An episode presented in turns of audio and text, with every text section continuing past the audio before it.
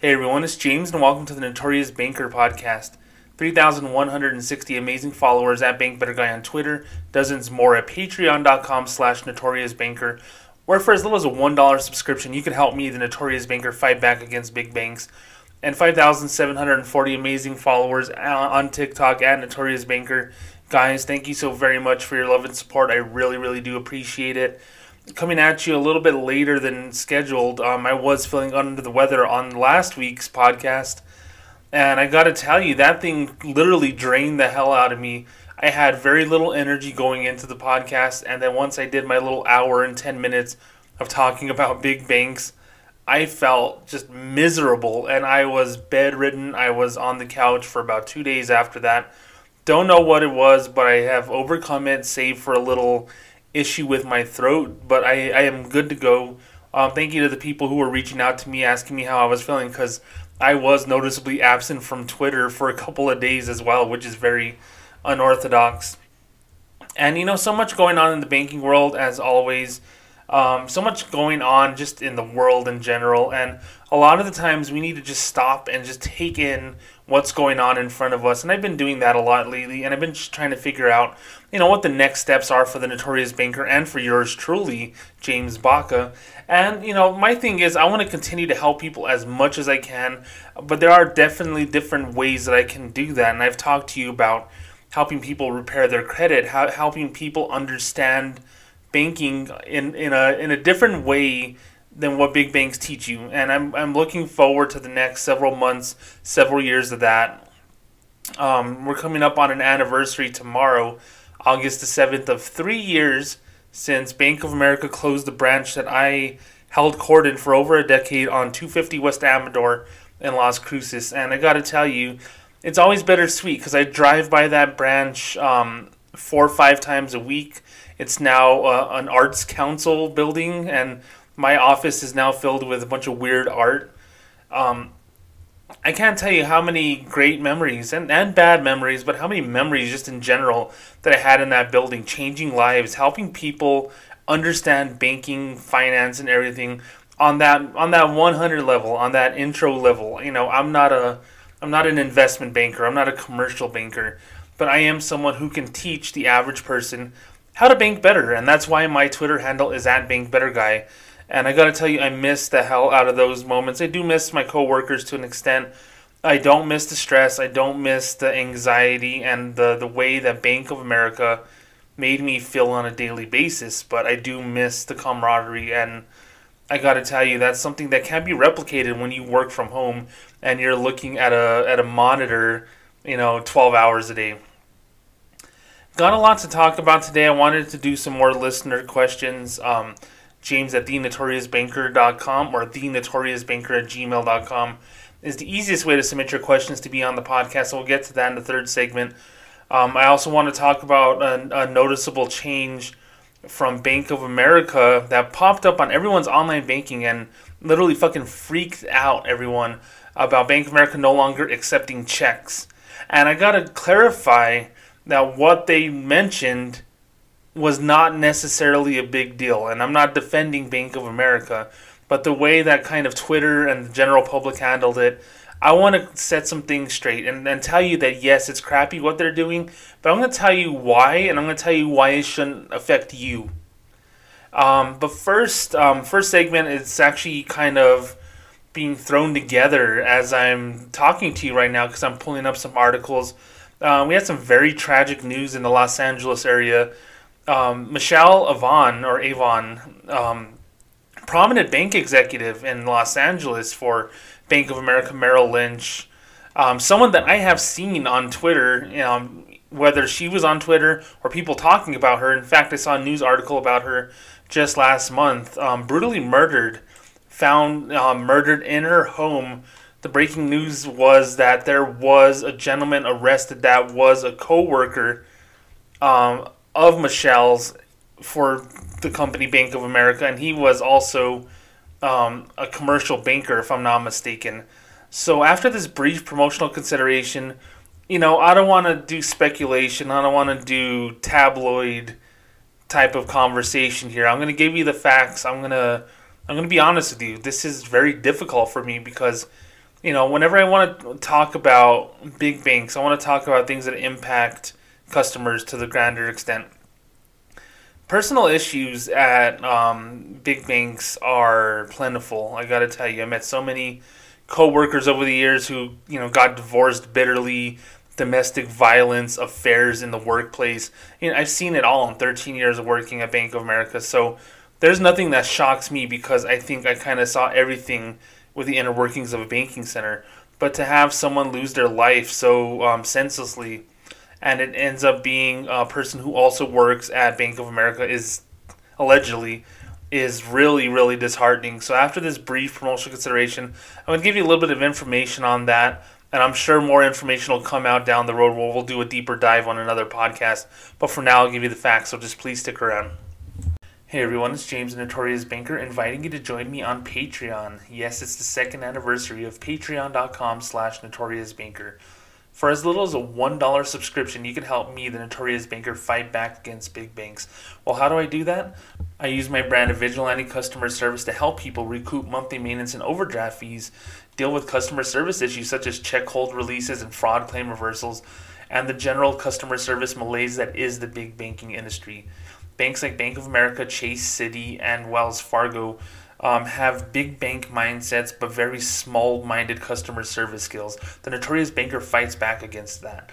With a subscription for as little as $1 a month, you could help me, the Notorious Banker, fight on behalf of the little guy who don't realize that they have a chance to fight back against big banks if given the opportunity. Go to patreon.com slash notoriousbanker for more information about me, more information about what I do, and to subscribe today to my Patreon. You'll also get additional podcast and video content, among other things, with that subscription as well. And I thank you so much for contributing, and my customers and my clients, my followers, my listeners, thank you too. All right, we're back with more Notorious Banker. Now, you know, I was getting prepared to record a podcast about a couple of things in the in the banking world, and of course, listener questions that I've been wanting to talk about. And I do my normal Bank of America search about what's going on in the world of Bank of America, Wells Fargo, and all these big banks. And um, I had heard some rumblings about a, a prominent bank executive being murdered in California last night. You know, breaking news, and you know, people said that hey, it's someone in the banking world who got murdered, and you don't really know who it is. Turns out it was someone who worked for Merrill Lynch or Bank of America, Merrill Lynch, if you will. And it's so sad. Um, you know, I all I gotta say is it's it's in this world where we're living in right now, 2021. We're just a little past two years um, removed from the senseless murder of 23 people in El Paso, Texas, at a Walmart, a Walmart that I was in one week before the massacre. You know, I was in that parking lot where you know people died, and it's scary. It's frustrating that it can happen at any moment. Um, you know, there's so much politics that go on with with guns and with violence, and you know where does it originate from, and all that. And and you know, I gotta say I don't know. I'm not qualified to, to talk about that stuff. I'm a banker. I know about finance. I know about a lot of things, but that's not one of them. But I know what I see, and I see that people are just so hot tempered and high strung now that it just blows my mind. It should never equal murder, though. It should never equal someone losing their life, no matter the circumstances. It's it's not it's not you know 500 years ago the Middle Ages when you know people were getting killed left and right like it was nothing. Not like the old West where they had public you know executions and whatnot. No, we're a more civilized people. At least I'd like to think that we are. And just seeing um, senseless violence, whether it's locally here or just on TV, you know, it's frustrating. Not to you know get off on a rant there, but NBC Los Angeles has reported um, detectives have arrested a 52 year old man on suspicion of murder hours after Michelle Avan, I, I, hope I'm pronouncing that correctly, a banking executive and grandmother, was found dead Thursday morning inside her home in Reseda. Anthony Dwayne Turner was booked late Thursday by detectives assigned to the Robbery Homicide Division and was being held at the Van Nuys jail in lieu of $2 million bail, according to jail records, which also described Turner's occupation as banker.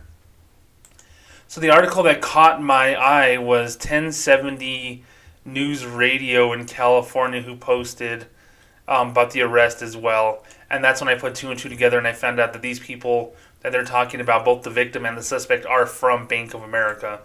A prominent businesswoman was found dead in her Reseda home on Thursday. The LAPD have arrested a, su- a suspect, 52 year old Anthony Dwayne Turner, being held on $2 million bail. Records indicate that Anthony Turner worked as a senior vice president and market executive for Bank of America in Los Angeles as recently as this year. A spokesperson for Bank of America declined to comment on Turner's arrest, but did not deny that he worked for the bank. That's protocol with those spokespeople. LAPD officers responded to the 19300 block of Cavallo Street at 7 a.m. on Thursday after family members of Michelle Avan grew concerned over multiple failed attempts to reach her. Authorities said one family member entered Avan's home and discovered the mother of two and grandmother unresponsive. Police and paramedics were called to the scene, and she was pronounced dead shortly thereafter. Um, Avan's death sent shockwaves through the LA financial services industry. Her career therein has spanned over two decades, most of which was spent as a VP and managing director with the wealth management firm Merrill Lynch, which, of course, acquired by Bank of America 2008. In June, she moved to Bank of America proper, which also owns Merrill Lynch, to take a senior vice president role overseeing diversity recruitment initiatives. We are devastated by the news, a spokesperson for BFA told KNX. Michelle was a valued member of our company for more than 20 years and will be greatly missed. We extend our deepest sympathies to her family. And it says, friends and colleagues remember Avan as a champion of women and minorities in finance. Her mentor, retired banking executive Deborah Brown, described her as one of the highest ranking, most recognized women in banking. She would always find a way to lift people up, to pull them up, to push them up, particularly in the African American community or those that were overlooked or deprived and neglected. Um, and it goes on about her, just her accolades. And now here's my thing, and I've talked about this a million times on this podcast. I've probably talked about it so much you get tired of me talking about it. Um, I do feel that there are a lot of people who work for Bank of America who like to put all these accolades out there just to show, you know, how awesome Bank of America is, and I always think that that's kind of lame. Some people do it for the genuine love of helping other people, though, so I will give them that. And I, I don't know a lot about Michelle, although I have seen a lot about her through my notorious banker journey the last three years or so. Um, and understanding that there are some people who genuinely want to help that feel that their presence there is meant for one reason, one reason only to better their people, whether it be you know people of color, minorities, women, you know maybe someone that's a little bit older, and she's not old by any means. She's only ten years older than me. But there are some people who genuinely like that, and I like to believe that I was one of those people when I was working at B of A. Now I was nowhere near the level of success that she was with the company. You know, it's probably a job holding a couple hundred thousand a year at the very minimum. And the person suspected of her murder, market executive, was probably pulling that same amount. Um, I'll get to the market executive part of it in just a second here, but understand this, okay? You know, and all the times that I disparage Bank of America for not necessarily caring about their communities, there are definitely some people out there that I guess are collateral damage whenever I discuss these things on this podcast and um, I never intend to to denigrate the the great work that people like Michelle did in her community. Um, she was profiled in Essence magazine, and if you're not familiar with Essence magazine, it's a very prominent ma- um, magazine for the African American community. It's something that's big. You don't just profile someone in a magazine like that unless they're making a difference. You know, someone from Bank of America. So I'm impressed by that. I'm impressed by her body of work from what I've learned about her in the last couple of hours, not to mention just everything in the news reports talking about what a great person that person is. Now, you know, looking at all these things that are, you know, being talked about, the reasons why, and I'm not going to get into that stuff, and that's not my that's not my mo for this story. I just want to tell you the way that I feel about it, and I want to just give you some some understanding as to what I'm thinking right now. Um, it does say, um, according to NBCLosAngeles.com, that law enforcement sources told their I team that Turner had a personal relationship with Avan and she had recently considered obtaining a restraining order against him. Turner was detained near his home in Westchester. It's frustrating, you know, and These are two people who worked for the same company that allegedly had a personal relationship and it went bad. I grew up in a in a world where personal relationships never ended any way but in a bad way. Child of divorce, every family member has had, you know, at least one divorce that did get married, and the ones who didn't have volatile relationships too. So, um, yours truly celebrating my seven year wedding anniversary on the 9th is something that I take pride in because I know that I've worked hard to make sure that what we're doing, you know, my wife and I, is putting in as much work as we possibly can to make our marriage successful. And what does successful mean? It doesn't mean money, you know, because places like banks want want you to believe that money is everything. It's not. Conversation, caring, compassion, you know, taking care of friends and family, having those moments where you have absolutely nothing going on and you're just sitting there and watching a reality show. Those are moments that I live for. Those are moments that I, I cherish.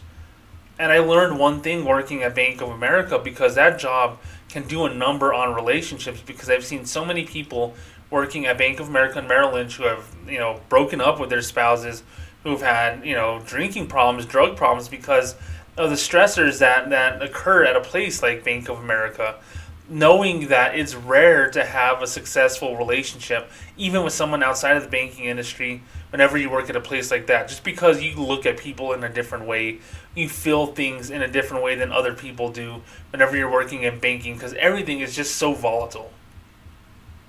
Still no excuse, man. And still no excuse to have to be talking about someone who was murdered allegedly at the hands of someone who they worked with, someone who they had a relationship with, and that's that's wrong. You know, I um, violence is not the answer. You know, I I, I said it earlier, and it's it's frustrating to me. And I was telling um, I donate plasma twice a week, and I was telling the person who who sticks my finger uh, for a blood sample before the plasma donation I said because there was a shooting that happened at the gym that I go to here in town a couple of days ago, and he was mad because he was told not to wear certain clothes, and I just thought that was the most ridiculous reason to shoot someone. And I'm like, why can't people just take L's? Why can't people just lose and move on? I know it's a it's a weird thing to say now, but it just to me it bothers the shit out of me. You know, I um, lost my job three years ago this month, and I, I, mentioned on this podcast I cried once, and that was the Monday after it happened because I didn't have anywhere to go. I went to go donate plasma. I got like twenty five dollars and spent four hours of my life filling out paperwork just to have that happen. Whenever I could have been sitting in a bank office making two hundred dollars for that day and having a blast and making making myself feel like I made a difference to the people in front of me but you know i i moved on and i said well what can i do that's going to make me as happy as working at a place like that? How about telling people why they shouldn't be at a place like that? Now i know that sounds weird but i always said that i i felt that i made bank of america better because of my presence there because i cared were in you know certain circumstances that they didn't. I think michelle was one of those people from what i've seen with all the tributes to her on there. And I got to tell you, you know, it's it's just a tragedy that this happens. We shouldn't be talking about, you know, you know, memorializing someone whenever they should be here to help people. Now, you know, the she wasn't helping the regular Joe's day to day. She worked at Merrill Lynch. Merrill Lynch, you need to have 250k or more the suspected killer um, was a global commercial banking executive, where he dealt with, according to um, some information I saw, uh, businesses between 25 million and 2 billion dollars. So these are people who dealt with customers who probably don't deal with people like you. I'll just put it that way. It still doesn't matter. There's still a human element that makes banking successful whenever you really care about things. And I think being a person of color, being a woman in the banking industry is a double whammy. I've, I've told you I had an African American branch manager for seven years of my career at Bank of America. And, you know, we didn't necessarily get along all the time, but we got, enough, got along enough to, to go day to day. There's no backstabbing. There was no, you know, other stressors aside from the day to day stress of working in a place that's a high volume sales place. But it wasn't until she left and she retired and I started working my way up the ladder and gaining responsibility at Bank of America that I understood a lot of the reasons why she had that chip on her shoulder, why people of color and why women have that chip on their shoulder too. I've I have stressed so many times that I really think the people that I talk about that work at Bank of America and Wells Fargo and all these places that need more attention is you know is the group of people that those banks say um, they they they highlight and they they see as success stories, and that's women and people of color.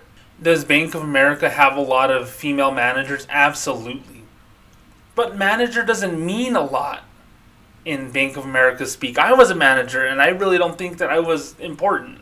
I, I don't. I don't. It's just just the fact of nature, and I'm fine with that. You know, um, and I believe the person suspected of the murder was a senior vice president. Those words mean nothing too. It's a title that gives someone a big head. It makes them think that they're bigger than than what they are. That's not being a team player. Bank of America preaches teamwork but those job titles pretty much alienate any relationships between you know common employee and manager and executive. A lot of stress goes on with stuff like that, but it seems like the victim, uh, Miss Avan, had a lot to do with her community, and I think she's being rightfully celebrated um, with what's going on here. Now, you know, I, there there are times where I believe Bank of America can shine in moments like this. And it's not just putting out a tweet saying, we memorialize this person that we lost. Yeah, you can do that, and that's fine. And I'm gonna, I'll retweet it, I'll talk about it, I'll share my condolences with you. But here's the thing, Bank of America, and I, and I, and I can't stress this enough. The reason why the Notorious Banker was created, the very reason that there's so much volatility and stress and people that I know who develop substance problems and I've known people, you know, who have taken their life working in industries that just, you know, chew them up and spit them out. You need to look within, and I'm not blaming Bank of America for the senseless crime that happened here, not by a long shot. But what I'm saying, Bank of America, is take this opportunity to understand that you know, celebrating women, celebrating people of color is an important thing that I really think that you should do, but also understand that there's still more work to be done. Now, what I'm saying is someone like Michelle should be two or three steps higher than what she was at Bank of America. And I really do believe, yes, they do hire women who are managers, but that job doesn't really mean anything. They do hire people who are executives, but what does executive really mean at Bank of America? It doesn't mean much. Bank of America touts their, their support of women in the workplace and minorities in the workplace, but I really do feel that a lot of people feel that there is a ceiling that they achieve. And and if anything I can do in this little segment here is talk about this situation some more because you know, where there's personal strife, professional, you know, issues can be a part of that as well. Who who knows what transpired here, and we'll find out more. And I'll definitely do another podcast about it if warranted. But understand this, guys. I think Bank of America is is a big enough entity to make a difference whenever something like this happens. Now, you know, it just happened yesterday, so I don't want you to think about making an award or making a plaque or you know naming some building after this person who passed away unfortunately. Now, talk with your employees. You know counseling. Have interactive sessions between managers and employees because this thing is going to hurt a lot. And and when i see the news article and i don't know these people personally but knowing that the person who who was victimized here is someone that the bank saw made a difference in their community, how did the bank really feel about that person? So own the moment, Bank of America. Honor this person who passed away in the way that they need to be um, honored. And to the person suspected of her killing, man, violence is not the answer. Whether it's a personal issue, whether it's a professional issue, there you know there's other things you can do to get over it. I i found my home in helping others online. Some people find their home i have a former coworker brandy. Um, I, I worked with her for six months in 2009 uh, she's from mississippi. She's a really great person. One of the funniest people i ever worked with. We didn't get to you know be too close um, you know because we are both tellers whenever i was you know, coming out of college. But I had such a blast with her, and she's still a Facebook friend to this day. Guys, she's a cop now. She started working as, I believe, like a 911 dispatcher or something like that. And then all of a sudden, she got the itch to become a police officer. Now, this is someone who is a very petite woman, someone who's like 5'1, maybe, you know, 105 pounds.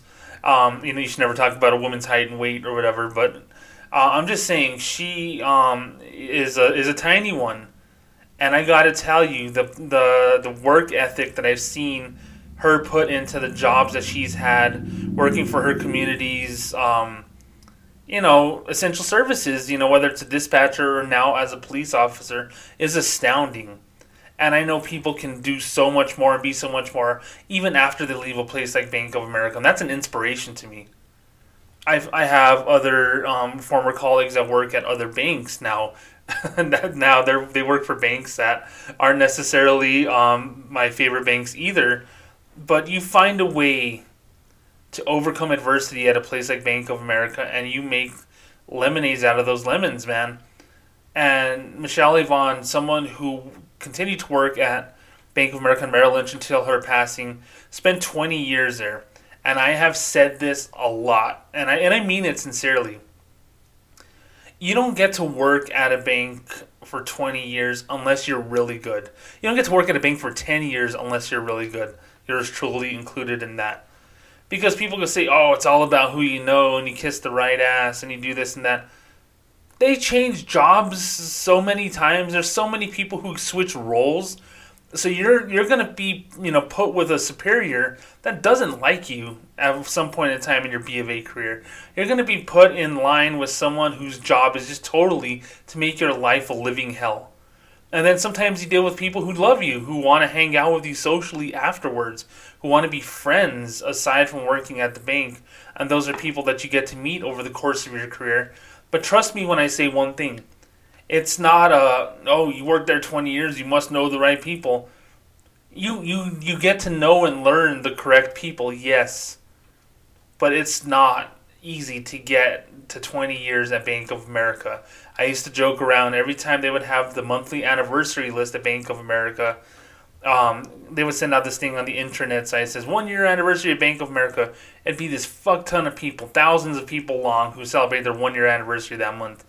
Five year anniversary, about 80% whittled down. 10 year anniversary, about 80% whittled down. 20 year anniversary, it's like five people. 30 year anniversary is three people. 40 year anniversary is usually one fucking person.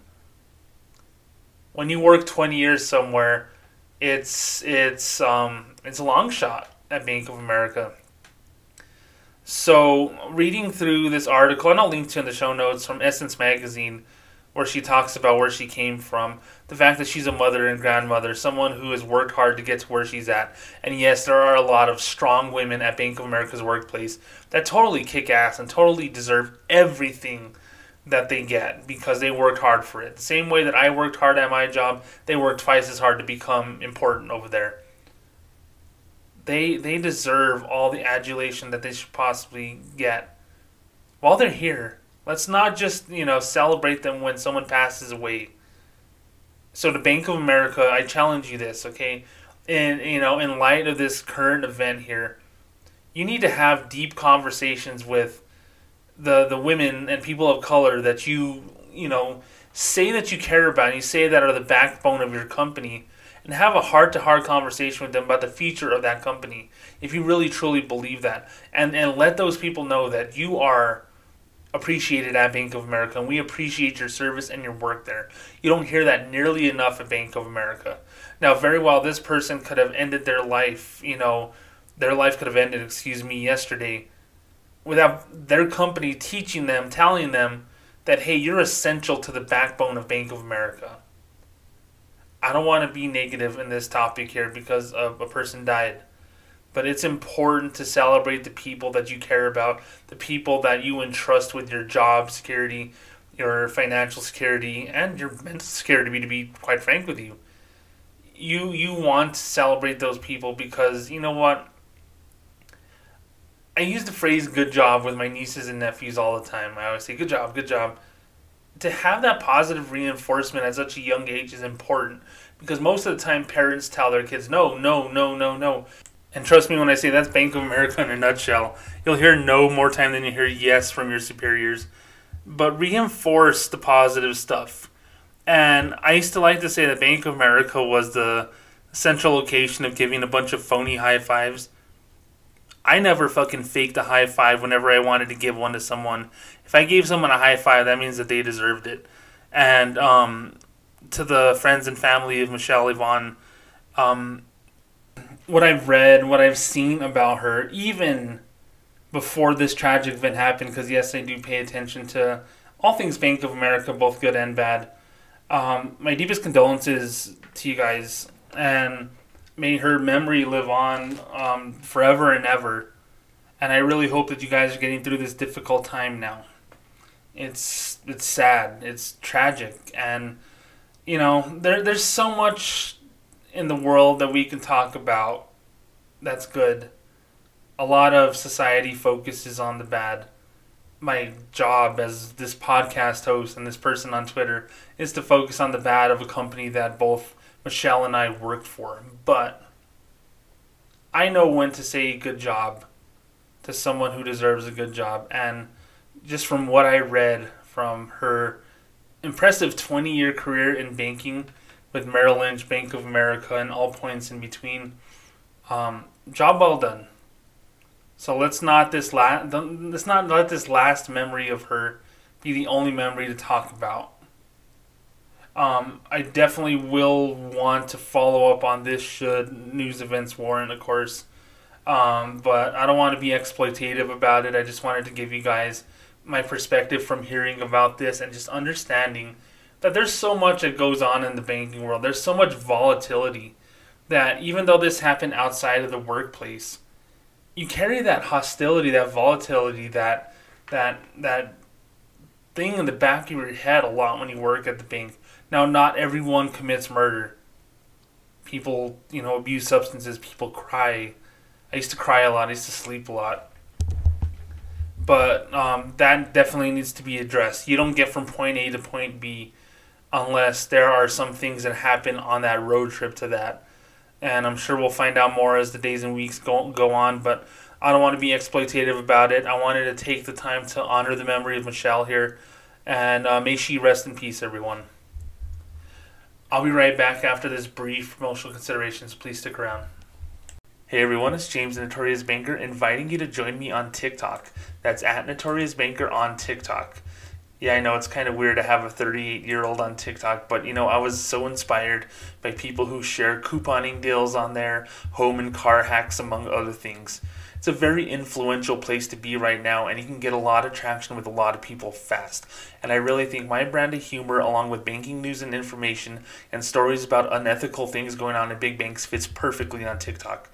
No, I won't be doing a lot of dancing, but what I will be doing is a lot of information giving to you, the general public, you know, the 67 million people who bank at Bank of America, the 30 million plus at Bank of Wells Fargo. You need to know the stories and you need to know the tea behind what's going on in the banking world. So if you join me on TikTok and Notorious Banker, I am going to blow your mind. I'm going to try to make you laugh as well, but I'm going to keep it informational and I'm going to keep it fun. So join me on TikTok today. That's at Notorious Banker. All right, I'm back with more Notorious Banker. Um, thank you for listening to that first segment. It's hard for me.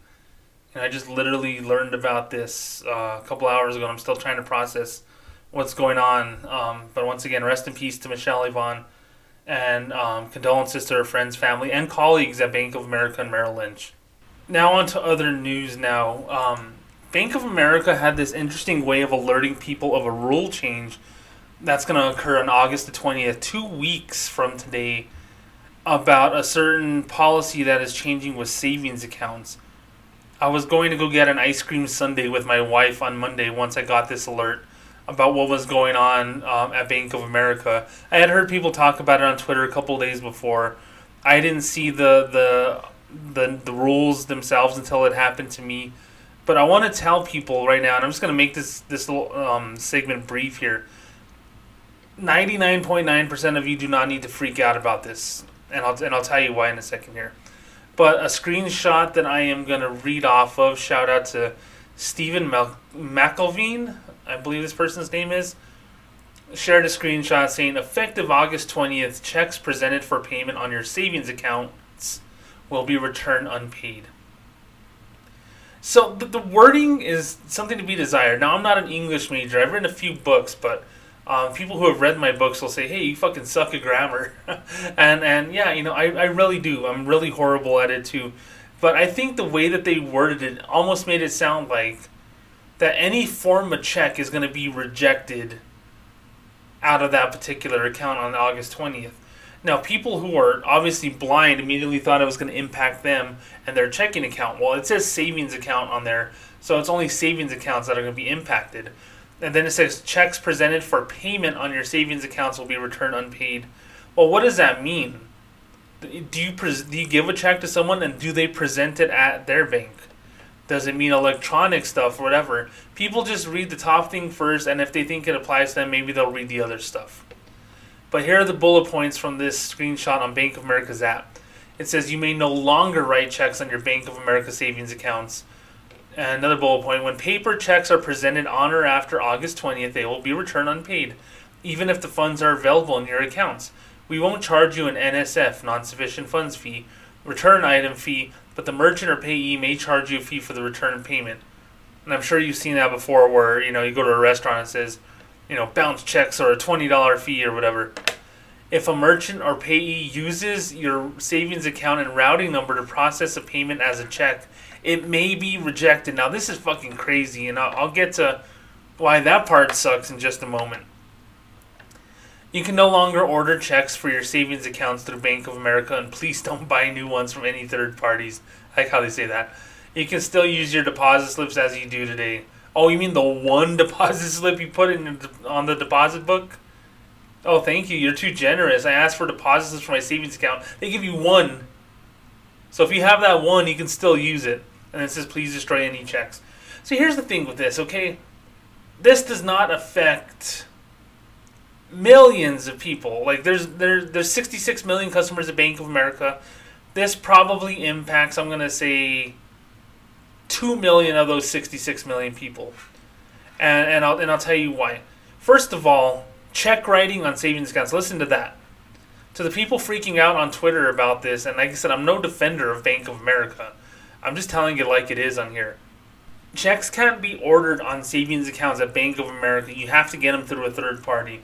Now, Bank of America used to offer a money market savings accounts that um, did have a couple of checks. They were kind of more like electronic withdrawal slips that they gave you, and you could order a book of checks. And typically, that was for someone who was a rich fucking person, a preferred customer, if you will. And they would give you 20 checks, and it would be free. Um, they only gave you 20 because they didn't want you to use it as a check writing account. That's what a checking account is for. Well, anyway, that's going away. Now, I can tell you, in 13 years of working at Bank of America, I maybe helped 50 people in 13 years um, ordering checks for their money market savings account, an account that no longer exists at Bank of America proper. So it does not impact anyone. They're basically saying that this rule is here for something that they don't offer anymore. Although there are some people that, that still kind of take advantage of the way that the accounts are set up, and I'll get to that in a second. But if you have a book of checks and it's linked directly to your savings account, and I've ran into a couple of people who just simply refuse to open a checking account. Because like, no, I don't like checking accounts. I want a savings account because it's safer or whatever. But I do want a book of checks. Not understanding the limit fees, not understanding all the stuff that goes along with having a savings account. They're just hard pressed to sell them on a checking account. And there are so many people that um, that do that and I don't understand why. I don't understand why they think a checking account is the scariest thing in the world. It's not if you understand what to do with it. That being said, the check writing on the savings account is not the thing that I'm worried about. And like I said, 99.9% of their customers should not worry about that. Trust me when I say it's rare that that fucking happens. The only thing that I hate about this the most was it says if a merchant or payee uses your savings account and routing number to process a payment as a check, it may be rejected. I pay uh, my Citi card once a month for sixty dollars, I think. Um, it's my monthly payment to Citi. I'm just trying to get out from under this credit card debt, and that's the the maximum that I can put on it every single month. They draft out an electronic check. They draft out an electronic payment that that comes out that allows me to pay the bill. Now, I'm not saying that you should pay your bills out of your savings account this way. Some people do though because like I said, they're afraid of checking account proper, so they get a savings account and then they start treating it like a checking account. Now, that's totally on the customers for that, okay? And shame on them for not understanding why they shouldn't do that. Um, you know, as a banker, yes, I'm a salesperson, and my job is to offer you certain accounts. But I'm also supposed to tell you why you shouldn't do certain things for certain reasons. But if I try to pay my Citi card with my savings account through the method that I'm using now, it would be rejected. Citi would charge me a $45 fee, and I would get a ding on my credit. Now, that kind of shit is toxic, and Bank of America should really rethink that. Because they're saying that you may no longer write checks. Well, there's no paper involved in that anyway. It's all electronic anyway. Do you think that there's some person at Citibank that literally just has a pen and a book of checks and, and, and, and fills in your account number from Bank of America and Wells Fargo and fills in your name and the amount that you're going to pay and the date and they like sign it like you know per authorization of customer and all that no it's a machine it's a it's a fucking machine that does all that it's a computer that yeah maybe they generate an actual physical check for their records or whatever but it's not a check that is touching human hands in the sense that it doesn't leave Citi that's just their method of doing it be be it old school it's still their version of electronic payment and that's fine and there are other companies that do that too um, our electric company here used to do that years ago. They don't do it anymore, thank God. But they used to use your account to create a check, and they would do like check number, you know, nine nine nine nine nine eight eight eight eight eight or something like that, so they don't get away from your sequence. But they would draft it out, and it would come out of your account as a check that you wrote. Now, my thing with that is when they say that we won't charge you a fee, we're just going to reject it, but the the merchant may charge a fee well, the merchant's not going to pay attention to fucking Bank of America news, nor are, you know, unless they're a Bank of America customer, are they going to get the pop up saying, hey, this is what's going to happen. It's like, oh shit, I work for a company that does it this way. Customers might be harmed. I better tell my manager. No, that's not going to work that way. So the thing that I hate the most about this is not the fact that people can't write checks. That's stupid. The only people that did write checks all the time out of their savings account at Bank of America I'll be frank with you, are old, old, old people, I mean, we're talking like, hey, sonny, checks cost a nickel in my day. Like 80, 90 year old people. Or um, people that were like middle aged, like, and I'm 38, so I guess I can be considered middle aged, which is fucking gross and scary. But people like in their 40s and 50s who who only write one check a year, and that was like to pay off their income tax. Like they wrote a check, not even well, they they would write it to the IRS or they would write it to Bank of America, saying to Bank of America so I can buy a cashier's check so I can send to the IRS. I mean, shit like that. It was it was usually big transactions and not a lot of them. I, I had one customer who would buy a car every year, and he would write a check for the amount of the car one time a year. Now, I think that's fucking excessive to buy one car a year, considering yours truly has had four cars in his lifetime. But people did that, and it wasn't a bad thing. It, you know, the in the grand scheme of things, and the cost of operating a bank and processing and all that, it's a fraction of a penny to do that. They're just doing that just to be spiteful at that point. Bank of America is doing this because they just try to push their agenda of automatic payments and hey, you can Zelle your landlord and dumb shit like that, which is totally nonsensical and only impacts customers for the worse and not for the better. Sometimes people need paper checks as a means of taking care of business. Now, here's the thing here. I'm just going to give you a scenario and then I'll wrap it up. Because I think it's stupid that Bank of America is doing this, but I understand how it's a very little used product. It's like how Wells Fargo announced they were eliminating uh, lines of credit last month and everyone was shitting their pants about it. But I'm like, dude, no one uses those lines of credits at all. And people don't write checks on savings accounts. But here's here's the thing that pisses me off the most about it. Okay. So let's just say, for the sake of argument, that I I'm, I have a savings account and I'm saving up money to put a down payment on a house, five percent down on a two hundred thousand dollar house. I have ten thousand in there that's going to be for a down payment for my house, and I'm going to finance through Bank of America because hey, Bank of America is my bank, you know, whatever. So I saved ten thousand dollars, and now it's time to buy a house. So I want to move that money out in, in the easiest way possible to put for a down payment in my house. Well, the book of checks that I have with my savings account is no longer valid. So I tell the person who I'm trying to get a house with through Bank of America, saying, "Hey, well, you guys don't allow check writing on savings accounts anymore. Um, what can I do to send this money through?" I was like, "Oh, you know what you can do? You can you can go ahead and transfer it over because I want to write a check. You know, that's what the customer is going to say. I want to write a check for this to to keep a paper trail or whatever." So what's Bank of America going to say? And these are untrained people that are going to say this shit, and it's going to happen. Trust me. They're going to say, "Oh, you want to write a check for it? Oh, that's fine." So go ahead and transfer the money from your savings account to your checking account. Let it settle, takes a day or whatever, and then write the check for that amount to Bank of America. So customer clicks transfer ten thousand from savings to checking right now. Yes, money's in there already. The next day pops up. They write the check for the down payment and it goes through, and then they get to you know the application stage. You get approved for it, and then it goes to that underwriting process wherever all the paperwork about your job and all this other shit that happens whenever you're buying a house comes through. And then all of a sudden, underwriting flags saying, hey, it looks like you had $10,000 moved um, into your checking account the same day that you wrote us a check for that down payment. And they're going to say, hey, we're going to put a hold on this transaction. We're going to put a hold on your application process until we figure out why you did that. It looks kind of suspicious. I, I've dealt with people like this before who move money around and I called and said, "Well, what are you talking about? Like, you know, I've had situations where people were moving money around without me knowing about it, and they get flagged down the road. And then uh, underwriter will say, "Well, it looks like they moved money over from savings to checking, and that money's not seasoned because that checking account only had eight hundred dollars in there. Their savings account had that much money, but this money isn't coming from the savings account; it's coming from the checking account. So we're wondering if there's any borrowing of a down payment from family or friends."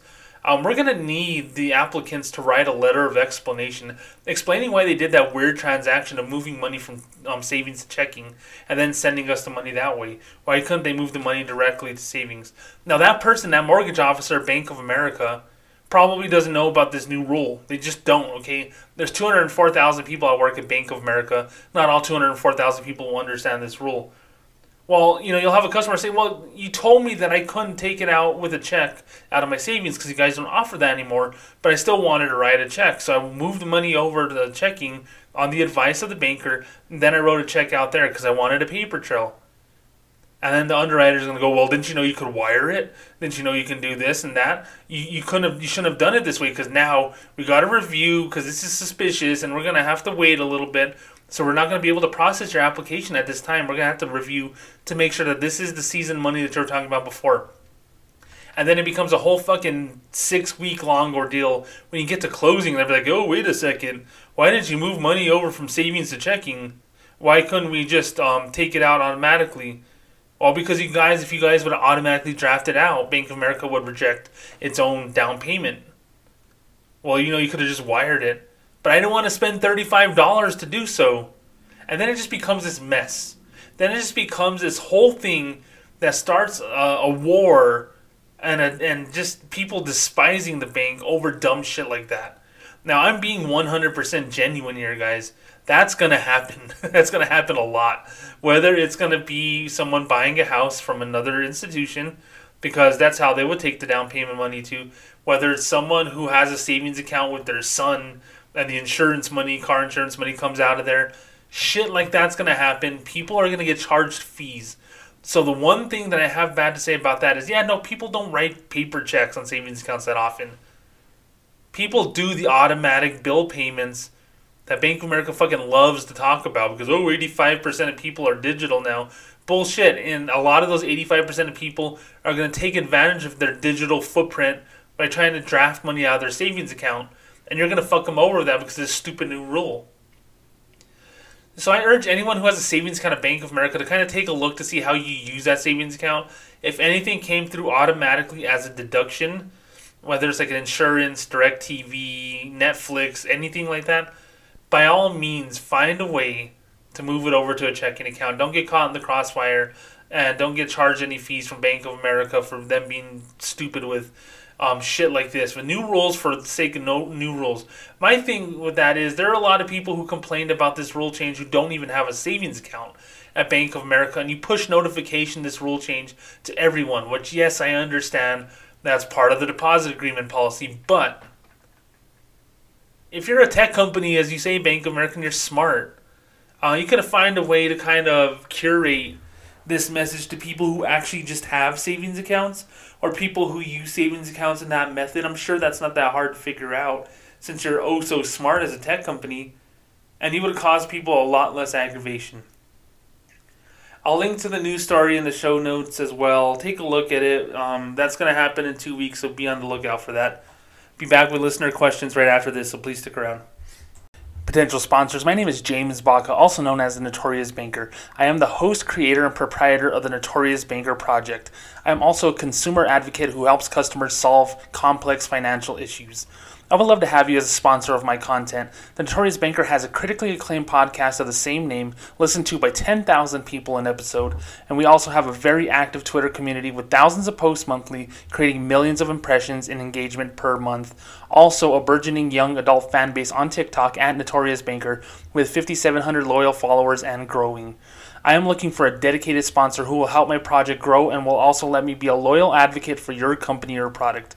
13 years in a financial institution has given me sales skills which will help me promote your company as I continue my journey into bettering financial lives. Ad packages are as affordable as $10 cost per mil, which includes cross promotion on my social media channels, podcasts, and any direct promotion desired by you please contact me at james at thenotoriousbanker.com or go to thenotoriousbanker.com slash sponsorship for more details. Let's enlighten the amazing follower base of the Notorious Banker with your product, my podcast, and our goal to better our followers' financial lives. Thank you so much. All right, now we're back with listener questions. James at thenotoriousbanker.com or thenotoriousbanker at gmail.com. 575-322-4127 on the voicemail, or you could always DM me at Bank Better Guy with your question. If I like it, I will put it on the show. Steve asked me a very interesting question. Why do I get a call from the people at my bank? He doesn't mention which bank he banks at, but I imagine it's one of the bigger ones. That I need to do something with my savings account. I have $30,000 in the savings account, and I've had it there for two years I just want it to be safe. Why do I get calls from my banker saying that I really need to do something with this money? Excellent question, Steve. And my thing is, it's all about sales.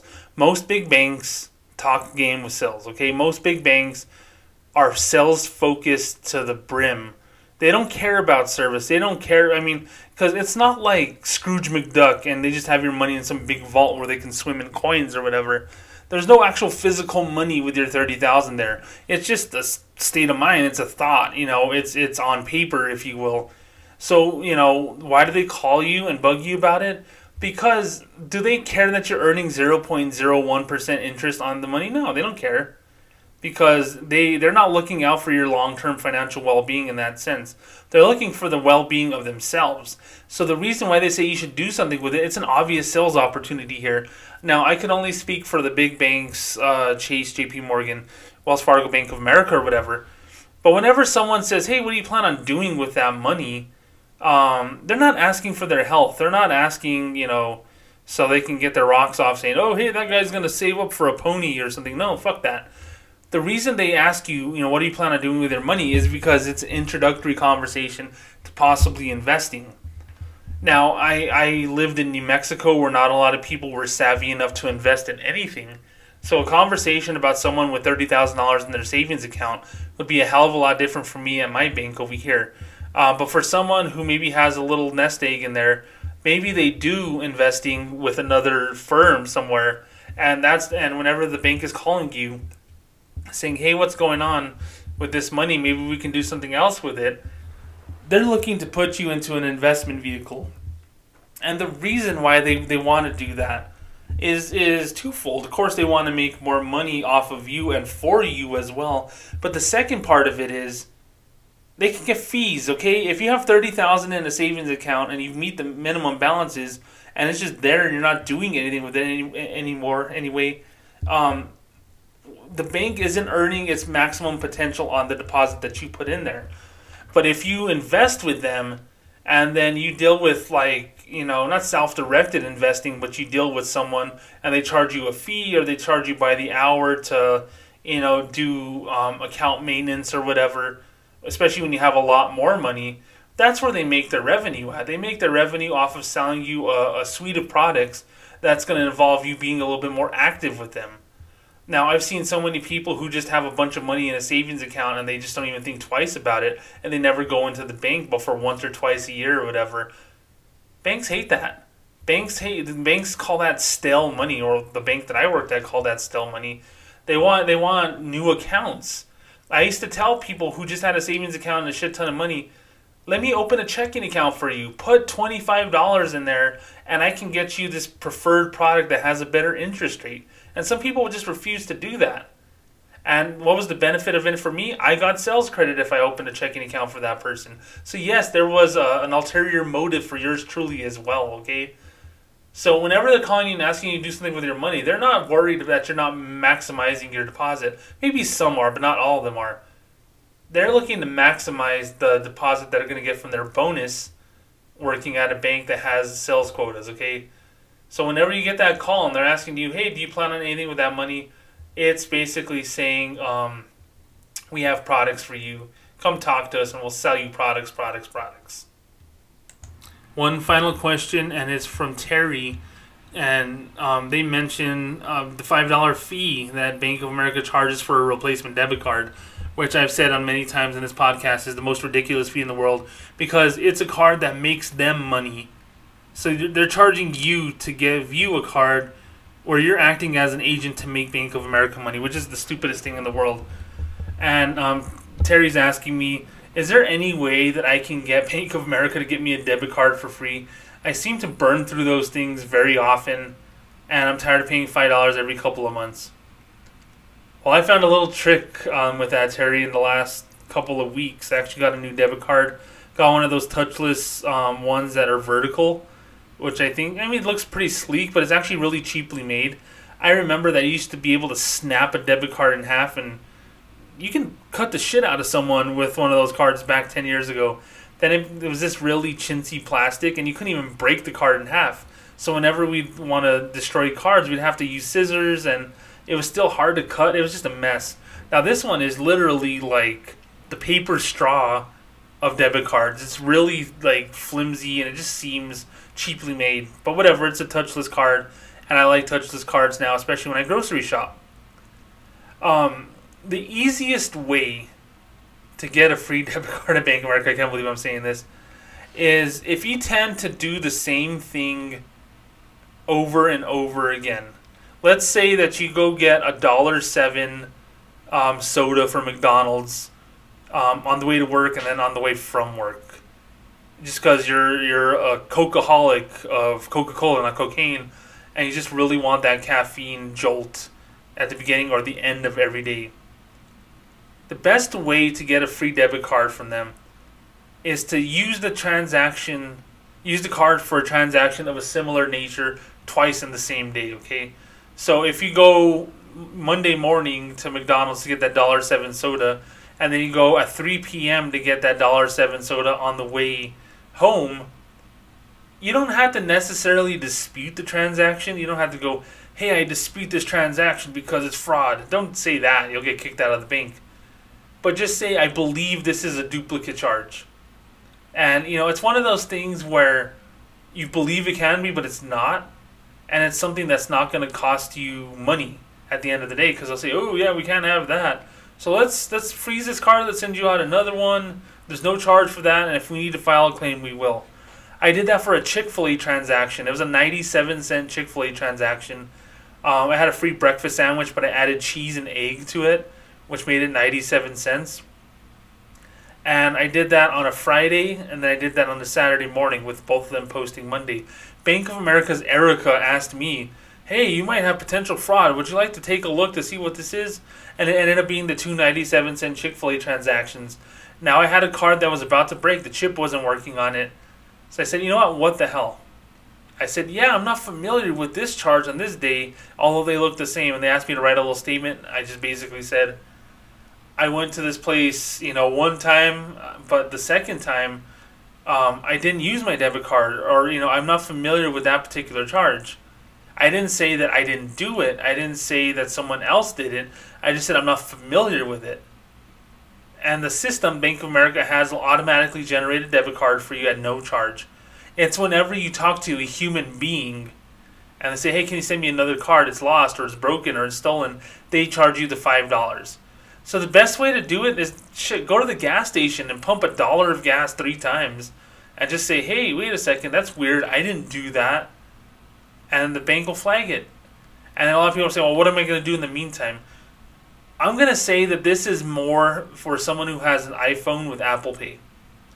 Because I did this and I got my new debit card with Apple Pay instantly, and I was able to use that debit card for purchases before I got the physical card.